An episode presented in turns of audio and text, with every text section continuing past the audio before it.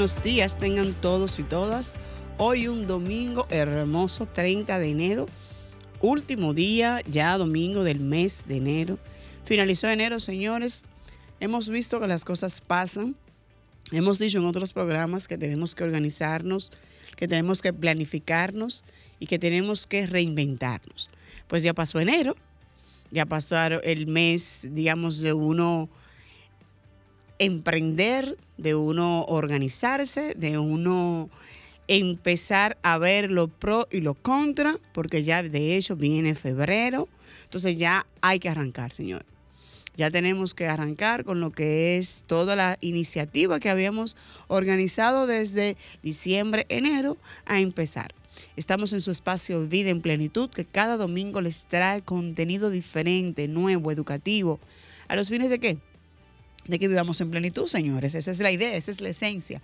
Eso debe de ser nuestro hilo conductor. Fíjese que hoy Willy no nos acompañará. Willy hoy está en una conferencia interesantísima que eh, más adelante hablaremos sobre ella. Eh, haciendo lo propio, emprendiendo, dando eh, a, conocer y, a, y aprendiendo a la misma vez, dándose la oportunidad de que esos conocimientos fluyan para poder ser transmitido a través de esta Sol 106.5, la más interactiva, que nos da la oportunidad de llegar cada domingo hasta ustedes. Recordarles que nos pueden seguir a través de la web www 1065. Estamos en Sol. Y nuestro dial es el 809-540. Es, nuestro dial es 106.5 para la zona metropolitana y nuestros números son el 540-809-540-165 para la zona metropolitana. Para el interior, el 1-809-200-165 y para el mundo, 1-833-610-165. Estaremos hoy conversando con un abogado y político, sobre varios temas, tanto en el ámbito de derecho como en el ámbito de la política. Hablamos, hablamos de la política joven, de la política, de cómo hacer política y no dañar la esencia de la persona. Pero sobre todo, orientaremos sobre diferentes casos que se han hecho viral en las redes, que las personas a través de las redes entienden que se debe hacer justicia, pero que sin embargo existen tecnicismos jurídicos que muchas veces son la salida jurídica que en algunos casos se debe dar, aunque en las redes, por haberse hecho virar los casos, las personas no podemos comprender. Pero en el ámbito jurídico, vuelvo y le digo, entienden lo que son las normativas jurídicas y de eso estaremos conversando en breve. Vamos a nuestro minuto de plenitud para ya empezar en minuto con ya lo que es el contenido esencial de nuestro espacio en el día de hoy. Nuestro minuto de plenitud es gracias a Ranton Fiesta. Si tienes una boda, un cumpleaños o cualquier actividad social, llama a Ranton Fiesta. Estamos ubicados en la calle Rómulo Betancourt, número 517, Mirador Norte, 809-537-2707. Ranton Fiesta. Dice nuestro minuto de plenitud en el día de hoy, domingo 30, 9 de la mañana, señores, aquí en su espacio Vida en Plenitud. Dice, me hubiera gustado en mi vida muchas cosas. Hubieran ocurrido de manera diferente, pero no todo se puede elegir en esta vida, y mucho menos cambiarla. La única elección es ir hacia adelante y no rendirse jamás. Este ha sido nuestro minuto de plenitud en el día de hoy. Disfrutas Vida en Plenitud con Marix Sabotier y Willy Castillo. Miren, me gustaría hablarles, antes de pasar a nuestra entrevista principal en el día de hoy, sobre lo que es la pensión solidaria por discapacidad. La semana pasada yo les decía que es una opción que tiene la ley 513, perdón, una gran oportunidad. Y qué bueno que eh, nuestro presidente ha acogido, nuestro presidente Luis Abinader ha acogido lo que establece la ley. Existe ya en las páginas de Conadis, conadis.gov.do, lo que es el aviso para aquellas personas interesadas en saber lo que es la pensión solidaria por discapacidad. Brevemente, yo le voy a decir unos requisitos previos, obviamente, que debemos tener. Miren, una de las condiciones sine qua non que debe tener la persona que solicite lo que es la pensión solidaria por discapacidad es que ésta no esté recibiendo ayuda, ningún tipo de ayuda a través del CIUBEN. El CIUBEN es el Sistema Único de Beneficiario. Entiéndase que es una persona que obviamente no esté recibiendo ningún tipo de ayuda, pero sobre todo que por su propia condición de discapacidad no pueda trabajar. Aquellas personas que tienen una discapacidad X, pero que a través de su conocimiento, a través de su empoderamiento, estén laborando, entonces estas personas no califican para esta pensión solidaria. Para que por favor nos vamos empapando y empoderando del conocimiento que se debe tener hasta los fines de solicitar y aquellas personas que realmente sí necesiten la pensión solidaria les llegue a su, a su mano y esta puedan hacer útil de, ese, de esa porción de dinero que le corresponde por derecho, porque así lo establece la ley 513.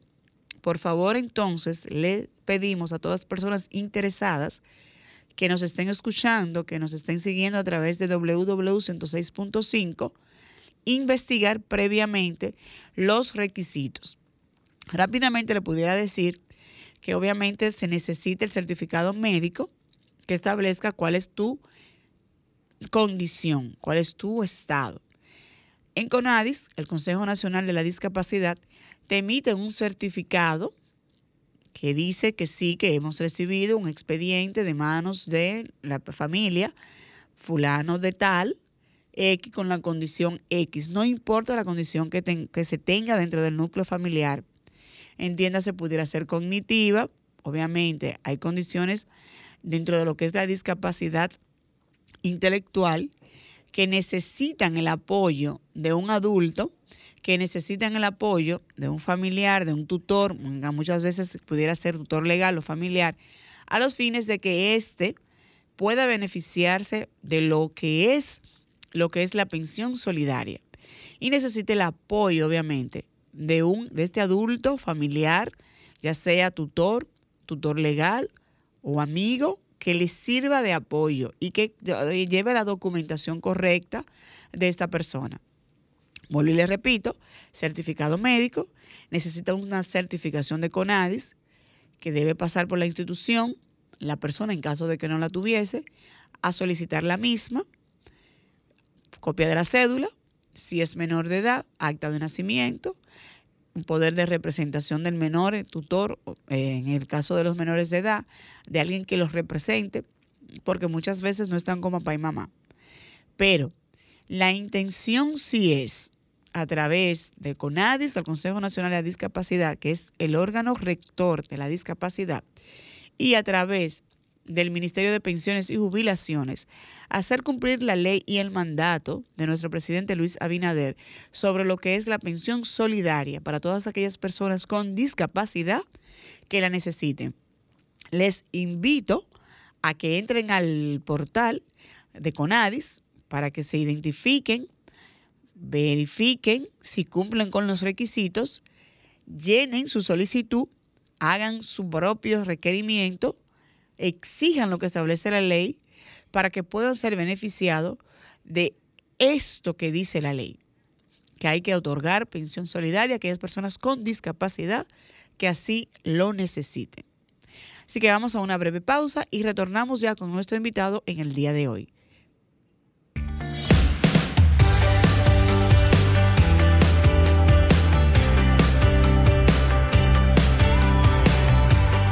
Aquí de regreso en su espacio Vida en Plenitud, un domingo hermosísimo, como lo digo, con mucho sol que se ve desde nuestras ventanas aquí en, en la cabina de Sol 106.5, la más interactiva.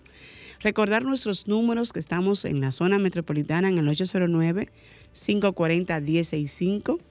Para el interior del país estamos en el 1-809-200-165 y para el mundo, estamos en el 1-833-610-165. Estaremos conversando en minutos con el licenciado Aneudi de León. Él es abogado, un joven altruista, que se debe a la comunidad, que le duele la coloque su comunidad, y un joven que también es político. En principio estaremos conversando, señores, miren, las redes sociales se han convertido como en la comunicación, como lo es, un, un puente, un ente de comunicación, en donde todos, de una manera u otra, entendemos que lo que se transmite a través de las redes es la verdad y simplemente la verdad. Pudiera ser efectivamente así, como no también pudiera ser así. Hay casos jurídicos que en las redes sociales se disfunden y para nosotros los abogados hemos aprendido y debemos entender que los casos no se ganan en las redes, en principio. ¿eh? Ahora bien, los casos sí en las redes llevan a, a llevar muchas veces lo que no se ve, lo que no se puede entender o lo que a veces sucede y no se ve. Es una combinación que se da, que debemos ser dentro de ese hilito conductor que nos lleva de tener sumamente cuidado. Por eso hoy hablaremos con Aneudi de León, que es un abogado experto en este tipo de situaciones que se dan a través de las redes, no, no, no de manera particular, sino de manera general. Hay casos, vuelvo y les reitero, que se dan en las redes sociales, que se conocen a través de las redes sociales, que la comunidad de las redes sociales exige justicia. Y exige esa justicia que muchas veces es prisión preventiva, que muchas veces es que si existiera aquí la pena de muerte, sería la pena de muerte. Sin embargo, vamos a conocer esos tecnicismos legales que no se ven en las redes, pero que sí existen en los tribunales, que es donde realmente se conocen los casos jurídicos.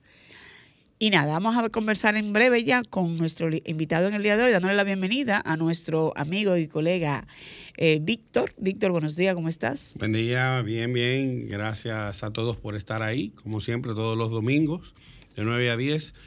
Interesante tema. Primero el que trataste sobre la pensión por discapacidad y ahora estos temas que están en la palestra y que en sentido general hay muchas cosas que ventilar, hay muchas dudas de la gente de por qué esto pasa de esta manera y por qué no. Y para eso entonces vamos a aprovechar al experto y invitado que tenemos en el día de hoy. El día de hoy, así es. Aneudi, buenos días, bienvenido. Sí, muy buenos días, eh, querida Marixa Gutiérrez, te extiendo mis saludos muy cariñosos. Gracias. Eh, Modama, amiga, Entosa, te quiero mucho. Gracias, igual, Aneudi. Gracias por la invitación. Verdaderamente ha sido, eh, primero que todo, darle gracias a Dios. Así es. Porque nos permite comunicarte, dar un espacio para comunicarle al país, a la gente. Eh, sobre todo, eh, independientemente del aspecto jurídico que voy a tocar, eh, digo que menciono a Dios. Ajá, que mencionamos a Dios. Sí, menciono a Dios porque verdaderamente, y yo respeto a las personas que son agnósticos, las personas no creyentes, etc. Sí, yo claro soy sí. creyente. Exacto. Y soy un hombre de ciencia. Es decir, que tengo lo- lo- la cabeza muy bien puesta eh, en términos académicos y en términos científicos para entender las, rea- las realidades y las...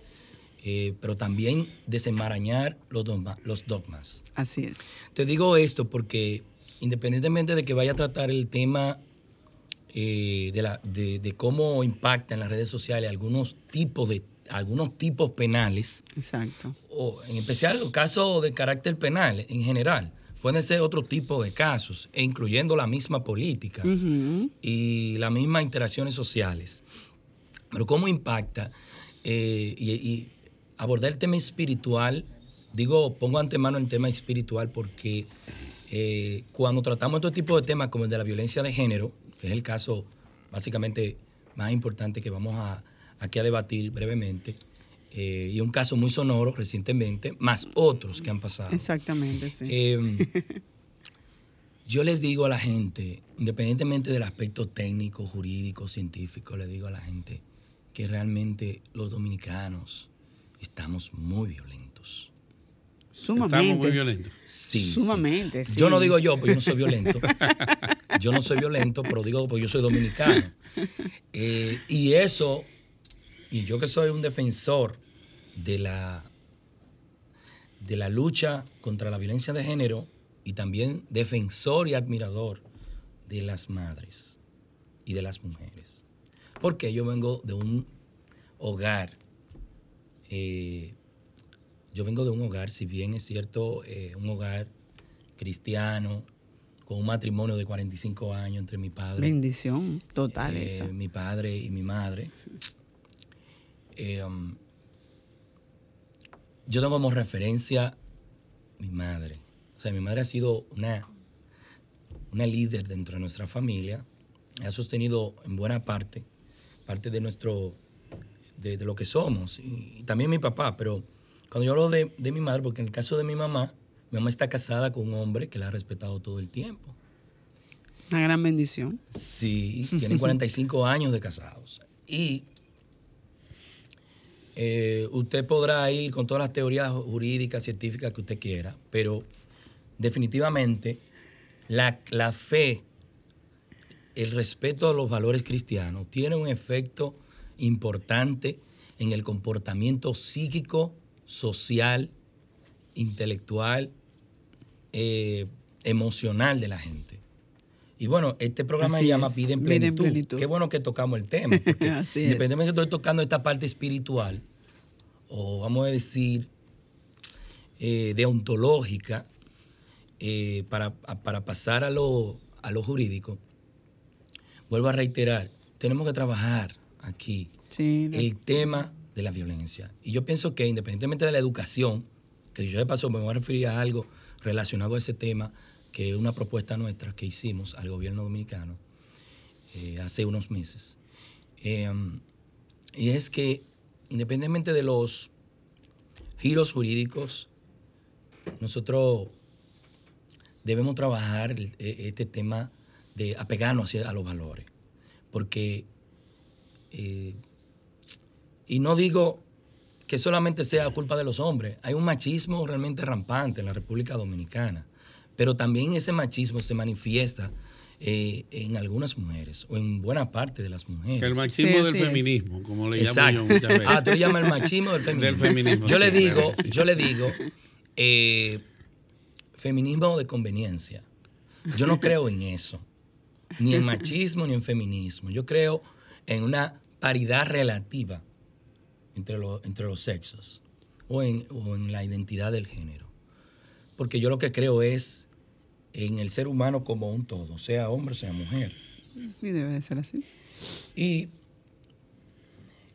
eso conlleva una, en la interacción social, que incluye incluso la interacción intrafamiliar, incluye la- el respeto mutuo, eh, la observancia a los espacios de cada quien, pero también el respeto al espacio común.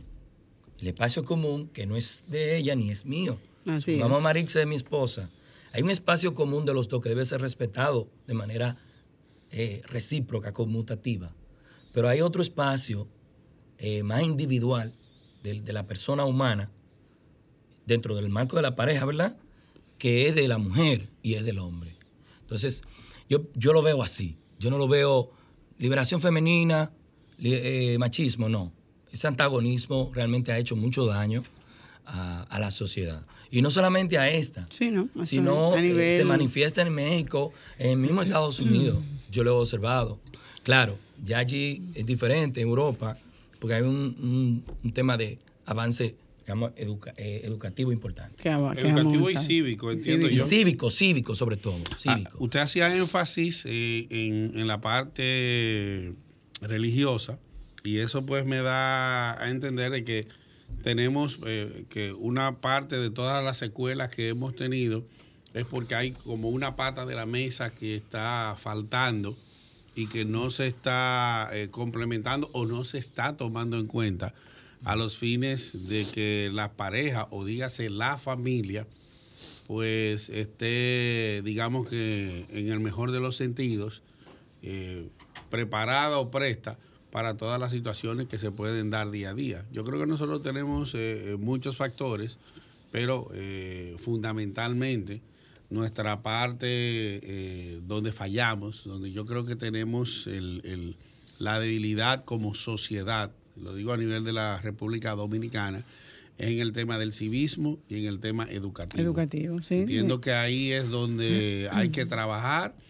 tanto no solamente el Ministerio de Educación, porque al final nuestros Hombre hijos, bueno. al, al final Eh, nuestros Perdón, hijos, escúchame una interrupción. Usted es Sí. un hombre bueno, de verdad.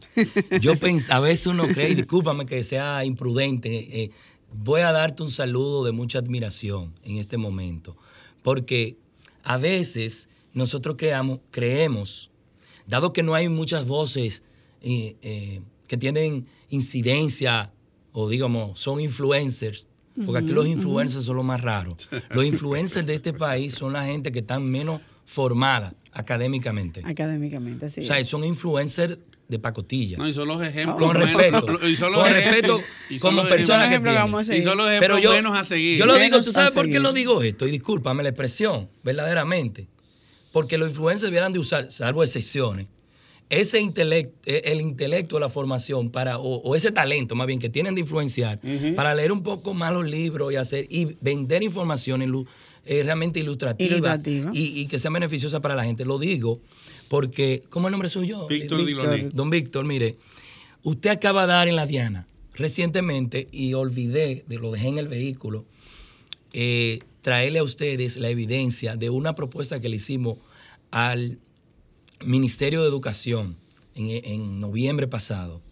Y la propuesta es la siguiente, eh, inclusión curricular del- de, de las materias eh, Educación jurídica y cívico-ciudadana. Y ahí yo planteo, Importante. y óigame en base a qué fue que yo lo, nosotros lo preparamos eso, en base al escándalo y el, el impacto que generó la muerte de la arquitecta. Eh, Sí, la sí, Boca sí, Chica. sí, sí. ¿Cómo nombre de ella? Leslie. Leslie, Leslie. sí. Eso me puso a mí a pensar tres veces, a analizar, de que aquí, y otros temas más, de que la gente a veces discute en las redes sociales, y ahí va entre el tema de, de Marixa, Sí. a veces sin conocer las cosas. Entonces, eh, distorsionan la realidad. Exacto. Se trabaja lo que es la posverdad. Y entonces, eh, eso conlleva a que esa nebulosa a veces llega a afectar no solamente digo, los poderes públicos en general, pero sobre todo en las decisiones que se van a ventilar en los tribunales. tribunales, Y eso es sumamente peligroso, tanto a favor como en contra. Digo yo a favor porque por un lado, si la influencia es pro, es pro el imputado, eso puede generar un, un sinnúmero de depresiones socioemocionales sobre el juez, No, que es. pueden dañar la justicia en el sentido de hasta darle una sanción menor a una persona que realmente no lo merece, o viceversa. Por la, por la, al populismo penal por la exactamente. y sancionar de manera exagerada a una persona que por lo que hizo no merece tal sanción. Exactamente. Por eso Entonces- es la introducción que yo decía ahorita, que muchas veces esos videos que se efectivamente se hacen virales, porque a la persona le dan seguimiento, por, por citar el caso de, de Leslie, que impactó muchísimo. Pusimos el caso recientemente de Villalona, que en esta semana hubo una decisión. Y a raíz de lo que dice Víctor, entendemos entonces que desde nuestros hogares está habiendo un fallo. Un fallo de educación, un fallo de comunicación, un fallo de inserción de valores, porque ahora las redes son las que están educando a nuestros hijos. Entonces es un gran problema. Mucho. Un gran problema. Anyway, ahora, en el ámbito legal, a los fines de que enfoquemos ya el tema central de lo que es eh, nuestro, en el día, nuestro tema en el día de hoy, las redes. Pudiera tú, bien ha dicho, que pudiera tener un impacto positivo o negativo en la decisión ante, ante un juez.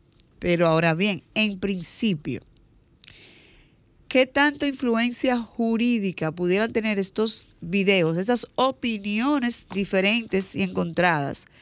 Cuando vemos, el ejemplo último es la decisión del tema del caso Villalona, en donde la, agredi- a la, agresi- la agredida, la señora, que sabemos, todos vimos ese video una y mil veces, El león de Baní, porque cuando si tú dices Yo lo vi, yo lo vi. gente- no, bueno, vamos a decir una y mil veces un decir, pero yo lo vi. Sí, sí. Yo confieso que lo vi ese video alrededor de 10 veces. Bueno, entonces todos los vimos varias veces. Sí, lo que pasa es que salió también. Y Y salió otra versión, exactamente. Una primera versión donde, donde se veía, pero después salió otra extendida. Peor. Como en, la, las películas. Esa era peor porque era desde otro ángulo. de Desde otro plano, ángulo, de otra y donde cámara. se vio desde el principio, o sea, desde el origen del problema. Exactamente. Sin embargo, se llega a un acuerdo, digamos, un acuerdo amigable entre las partes, y la población vuelve y reacciona.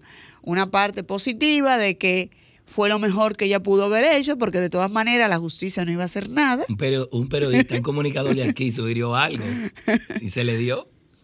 Exactamente. En donde dice, mira, tú no vas a recibir nada, pues ya recibiste los golpes, pues quédate con algo y resuelve. Otras personas dijeron que muchas quieren ser esa mujer agredida porque, que bueno, le costó un millón de pesos esa patada. Pero ese no debe ser No, el y, otros, mensaje. y otros están, Marixa, y discúlpame que te interrumpa, otros están indignados porque yo leí algunos feedback ayer en Exactamente. las redes sociales. Mujeres indignadas. Tanto que nos fajamos para defender a esta mujer y esta mujer lo que hizo fue negociar. Negociar, Eso también exactamente. proyecta una mala. Entonces, ¿qué pasa y eso es falta de la cultura jurídica. Jurídica, exactamente. Sí, mira, em, yo quiero verdaderamente em, más enfocarme no en la influencia que tienen las redes sociales sobre el Los efectos jurídicos. sobre de no los no casos. la re- no no no so- no no tienen efectos jurídicos las redes sociales las redes sociales tienen efectos mediáticos Mediáticos. y emocionales sobre el- lo- la percepción que tiene la gente sobre lo que se lo que va a pasar Lo que debería en la pasar vida real la- o lo que debe pasar acorde a las leyes Pero puede, apa- y los reglamentos. puede afectar el aparato jurídico en, en una condición de que, como usted mencionó al principio, a un imputado que, que la prisión es el último La de última las medidas de coerción que, Yo le, estoy de- que le corresponde a un imputado. Y a yo un estoy de imputado acuerdo. Que a lo mejor le correspondía prisión domiciliaria, un juez dice, no, yo no voy a echar esa canana de mandarlo para su casa, de mandarlo para su casa con la presión mediática Que- que, hay. existe, Eh, Ese señor que se chupe sus su tres meses en Najayo o en la depende de la De cantidad le de dinero que corresponda, tenga. exactamente. Si tiene dinero va a caer en Najayo, si no tiene Victoria, Asua. eh, Rafael, el 15 de Asua, el infierno de Asua. vamos a aprovechar el tiempo. Entonces, ¿Qué es mira- lo que tenemos que, qué es lo que pasa? Mira, eh, te decía que iba, que iba a tratar, iba a abordar, o voy a abordar, vamos, o estamos abordando, el tema del efecto de las redes sociales, no desde el punto de vista de la influencia social, emocional sobre la gente en cuanto a la percepción que se tiene sobre los procesos que se van a ventilar en justicia, sino en la regulación que yo entiendo debe existir en ciertos casos. Por ejemplo, yo le decía, eh, incluso el día que nos Fuera de cámara, fuera de cámara, Sí. a Marixa, que eh, las redes sociales debieran estar, to- debieran ser tomadas en cuenta en cuanto a formulación de políticas públicas, pero preconcebidas. ¿Qué, refiero con esto? Yo soy de opinión que si bien la decisión del Ministerio Público eh, de dar tres, meses de prisión al individuo cuando ha habido un, un desinteresamiento de la víctima y un, vamos a decir, una- un resarcimiento. Yo pienso que excede los patrones eh, de un buen derecho. Ahora bien, este es un ministerio público que quiere tener el favor y no el rechazo de la gente en términos mediáticos. Pero eso no es solamente este ministerio público, el Poder Judicial también ha actuado así en los últimos años. Y eso es lo que le llamamos populismo penal. Le voy a decir mi opinión personal, no profesional. Yo es- o sea, me siento bien que ese señor coja su cárcel para que dé un ejemplo. Debe, ser, debe, debe, debe haber un parámetro. Debe O sea, haber, pero exacto. espérese, para este es mi- evitar mucho Villalona. No, no, exacto. Ahí es que voy. Pero esta es mi opinión personal. Y no Fernandito, para No, que no se vaya a esta es No, no, mi- sabemos. esta es mi opinión personal política. Personal política. Ahora, la, la jurídica, como profesional, como jurista, yo Deme el pienso, tablazo, deme el tablazo. yo pienso que es desproporcionada. Cuando ha habido un esquema de eh, De Negociación. de negociación. Yo digo porque eso tiene varias prevenciones. Hay un tema doctrinal. Hay un autor eh, muy conocido por los juristas, que se llama Alberto Binder. A mí me encanta ese, e- ese autor alemán. Eh, Albert Binder, el nombre, no, no recuerdo. Yo sé que lo he leído. Es Binder. El fin es que Sí, sí, lo tengo, tengo el libro. Pero me gusta la teoría de él porque él es de los exponentes en materia procesal penal que sugiere la teoría de que la, la pena como tal y el derecho penal como tal, el, el poder coercitivo que tiene el Estado sobre las personas que cometen crímenes y delitos, no está concebido, eh, vamos a decir, eh, filosóficamente para sancionar. El de- y yo estoy de acuerdo con eso. El derecho penal está para regenerar al ciudadano, al ser humano, para que cambie su Para que conducta. cambie la conducta. Eso no implica eh, castigo. Como dice, como dice la Biblia, te vamos a castigar al infierno por, por cometer pecado. Doctor, yo, yo soy contrario a usted. A mí me gusta el libro Crimen y Castigo.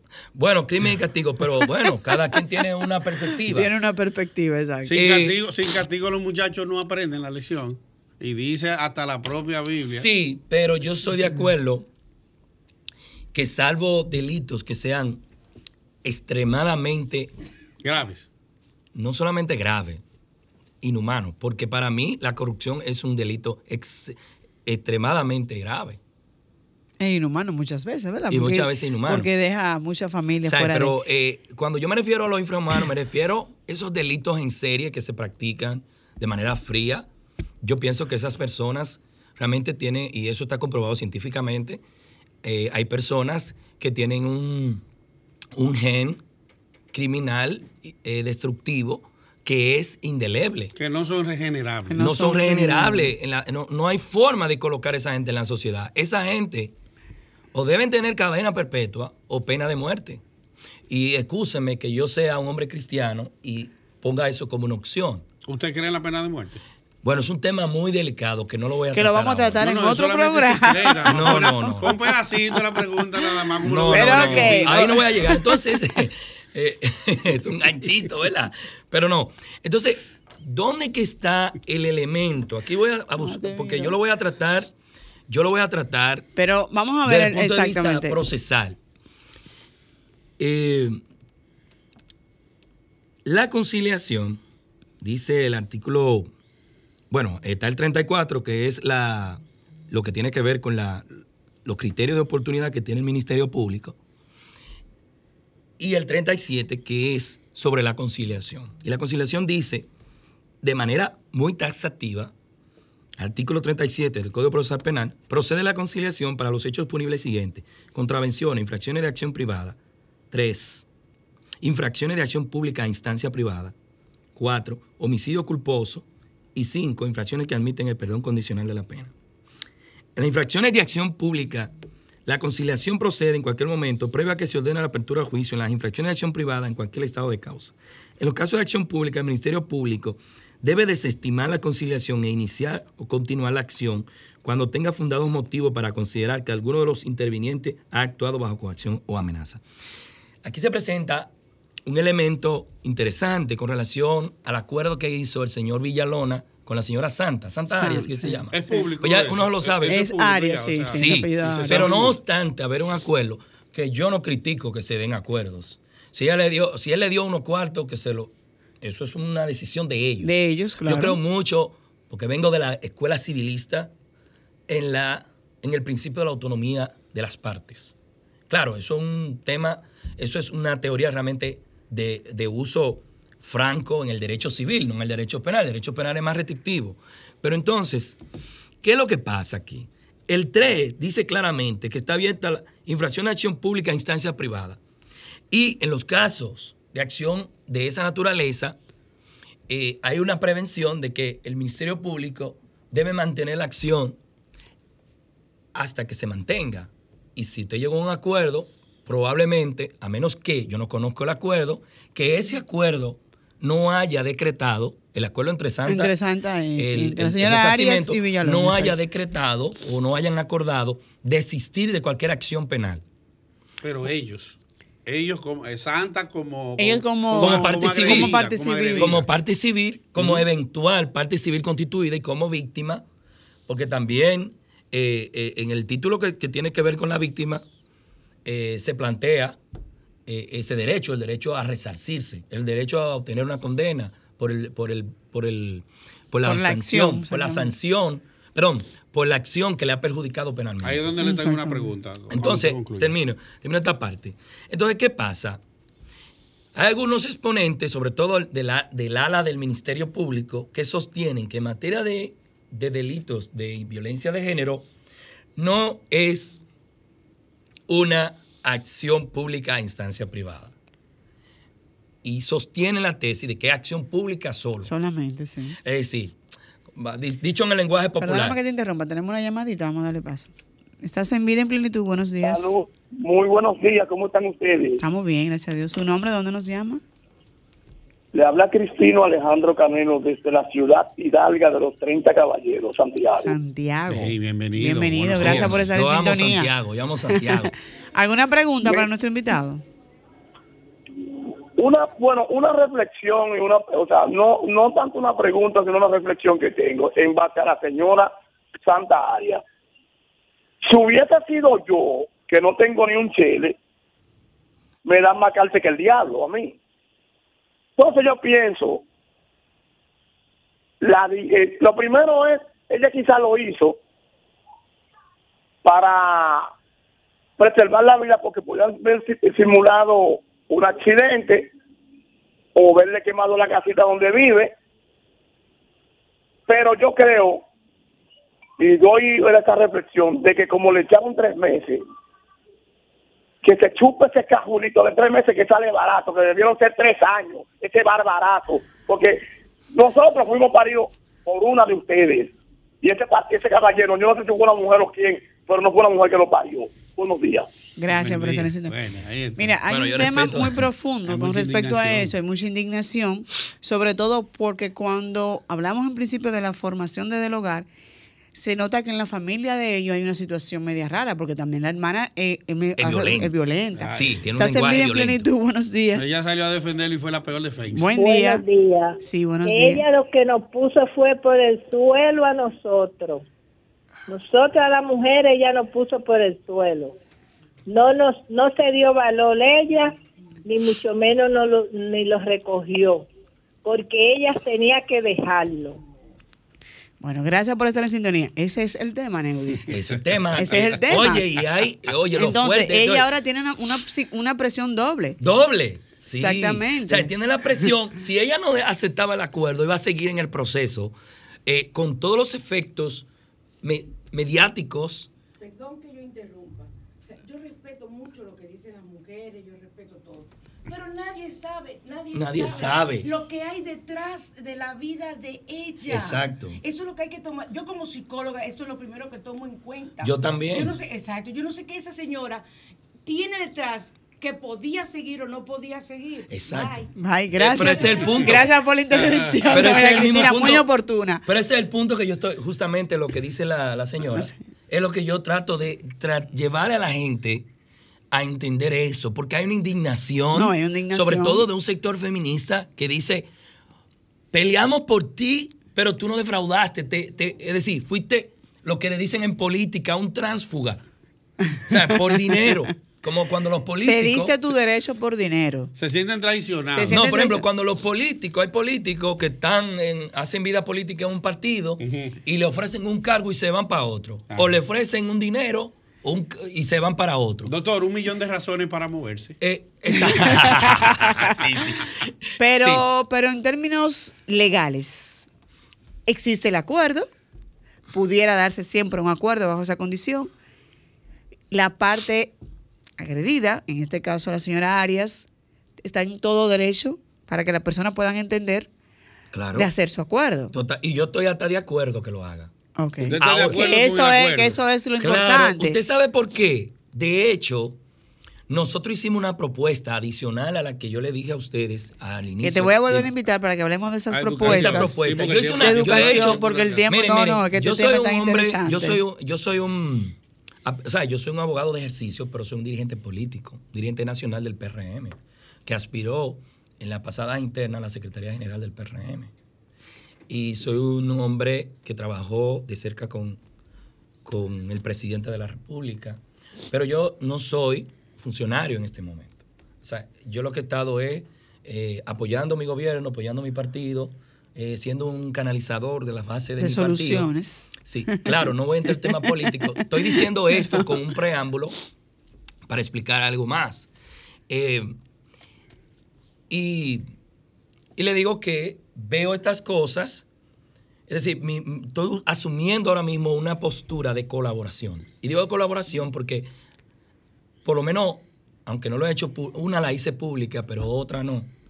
La, la última no la he hecho pública, que fue al MINER. La propuesta. La Sí, propuesta. hice una propuesta porque yo creo en el poder coercitivo de las multas. que es importante. Oiga, oiga esto, esto, es- esto, es- esto tiene tecnicismo dentro del punto de vista penal y civil. Déjame Yo creo que- paso a esta llamadita que la gente está... Eh, te hacen vida en plenitud. Buenos días.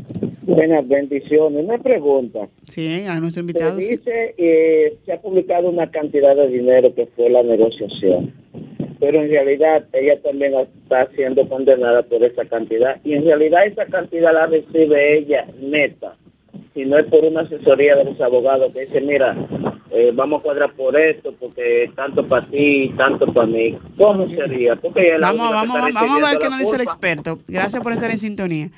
Estás en vida en plenitud. Buenos días. Se cayó. Estás en vida en plenitud. Buenos días. Buenos me días. disculpan que inter- me, me me disculpan que, que intervenga de nuevo el Cristino.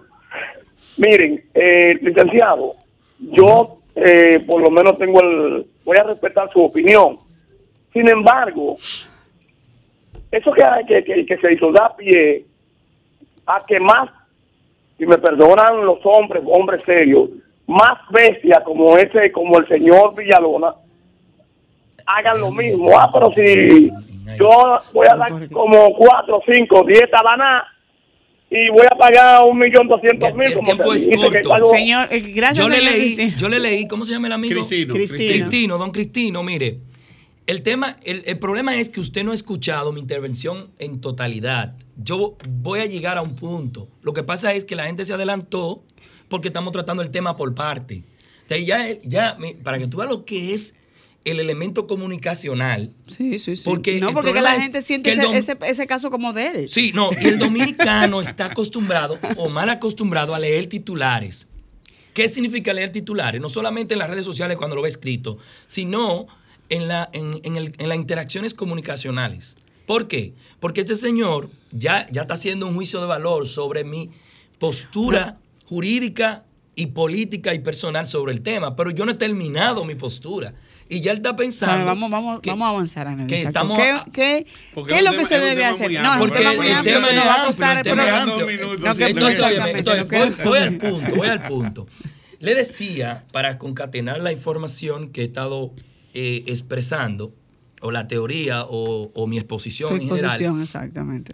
que soy, que soy una persona jurídicamente hablando, o sea, como jurista, estoy muy de acuerdo con el modelo de sanciones de multas. Claro, sin desmedro de las sanciones implacables de muchos años de cárcel, de prisión, incluyendo cadena perpetua para las personas con los tipos penales que le, que le Que corresponden. le correspondan. Ahora bien, hay casos de delitos que soy de opinión que en vez de tener de darle cárcel a las personas o cárcel menor, se le den multas exageradas o, o no exageradas, exuberantes, para no decir exageradas porque la estoy ya estigmatizando a, a- a, eh, Y va a abrir otro debate. a priori, a priori. Digo esto porque recientemente, o bueno, recientemente, el año pasado, hice una propuesta, pero esa yo la hice de manera pública. Claro, la tengo por escrito, no la presenté de manera formal. La hice públicamente por las redes sociales, pero es una especie de propuesta. Sí, una especie y de- se la hice al gobierno y a las instancias que tienen que ver con ello. Y puse como ejemplo un caos que observé en el malecón de un accidente que ocurrió. Un accidente sumamente... eh, Aparatoso. bueno, aparte de aparatoso, innecesario, pueril. O sea, es una cosa que solamente lo explica el nivel de la falta de, de- Conciencia de- y educación. ciudadana y del respeto a la línea, a, a la decencia del tránsito. Eso es así. Y yo soy de opinión que la mayoría de las sanciones en materia de tránsito debieran tener multas sumamente ejemplarizantes. Porque está demostrado, y en Estados Unidos sucede este tipo de cosas, está demostrado que cuando las sanciones afectan el bolsillo de la gente, la gente es más cuidadosa, más cuidadosa. al pagar, Sí. a- al, al cometerla. Fíjate qué casualidad, que hay gente así. que está dispuesta. Mire, le voy a ser sincero, aquí hay tigres, vamos a decirlo así, gente de la calle. En sentido. Wow. Sí, en el sentido llano. que, se- que, que, que prefieren mil veces cogerle tres, tres días de cárcel, tres días de cárcel en una cárcel, que pagar 10 mil pesos por una multa por un delito menor. Bueno, así Entonces, es. eh, eso, eso busca, además de todos los efectos colaterales que conlleva tener una gente presa, que es Sí, una carga, que es una carga societaria. Yo veo la Y cosa para la como- familia desde un punto de vista econo- economicista incluso, Así en es. beneficio del Estado. Por ejemplo, la multa genera ingresos para el Estado. Claro. Pero bueno, digo esto, no es casual, y escúchame Marixa, Sí, digo esto no es casual. Pero te tengo que volver a invitar sí. porque se me está acabando el tiempo. No, no, por el tema de, de áreas. Eh, yo pienso que si hay un arrepentimiento activo de la persona que comete el delito y paga un- una sanción monetaria importante, yo pienso que eso va a trabajar mucho en el, en, en el factor regenerador. De decir, concho, la próxima vez que haga esto voy a tener, Lo que, voy a tener que voy a pensar. tener que vender mi carro. No, pero Para la por finalmente, el tema de las redes sociales, con relación a ese caso, que hablamos tantas cosas y todas las intervenciones nos, nos desviaron un poco, yo creo que los casos de esa naturaleza que se ventilen en redes sociales deberán tener una especie de agravante. ¿Por qué? Porque al ser diseminado por la sociedad, procuran un mal ejemplo al- del comportamiento ciudadano social del hombre o de la mujer, si es el caso de la mujer que comete la... Porque el tema La es todo contra el hombre, o sea, de ambas partes. De ambas partes. Yo pienso que debería, pero para eso, que ahí es que voy, para eso debería estar previsto en la ley. Así es. Entonces yo pienso que una modificación en los términos de agravamiento, por ejemplo, en los casos que un hombre o una pareja o una persona cometa violencia de género y esa violencia se manifieste en video o informaciones, eh, etcétera, etcétera, que, que escalen socialmente, entonces eso será una especie de agravante. Aneudit, el compromiso es que vuelvas para una próxima es muy, muy intervención. complejo. Estamos sobre el tiempo. Estamos sobre el 30 tiempo. segundos para hablar de, de las deportivas. eh, agradeciendo a Alex. Sí, que ya nos dijo no Decir fuéramos. que damos gracias a nuestra gente de Ducto Limpio y Ducto Grasa. Señores, estamos en Serie del Caribe.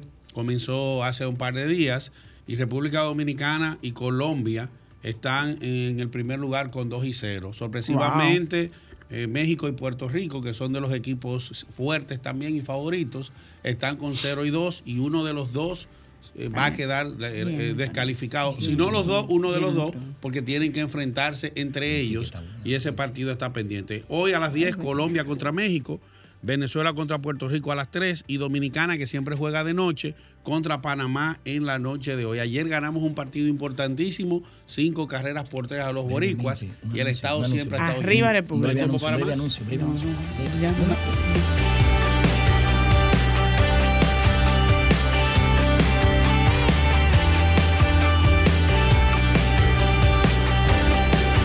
Sol 106.5, la más interactiva. Una emisora RCC Miria.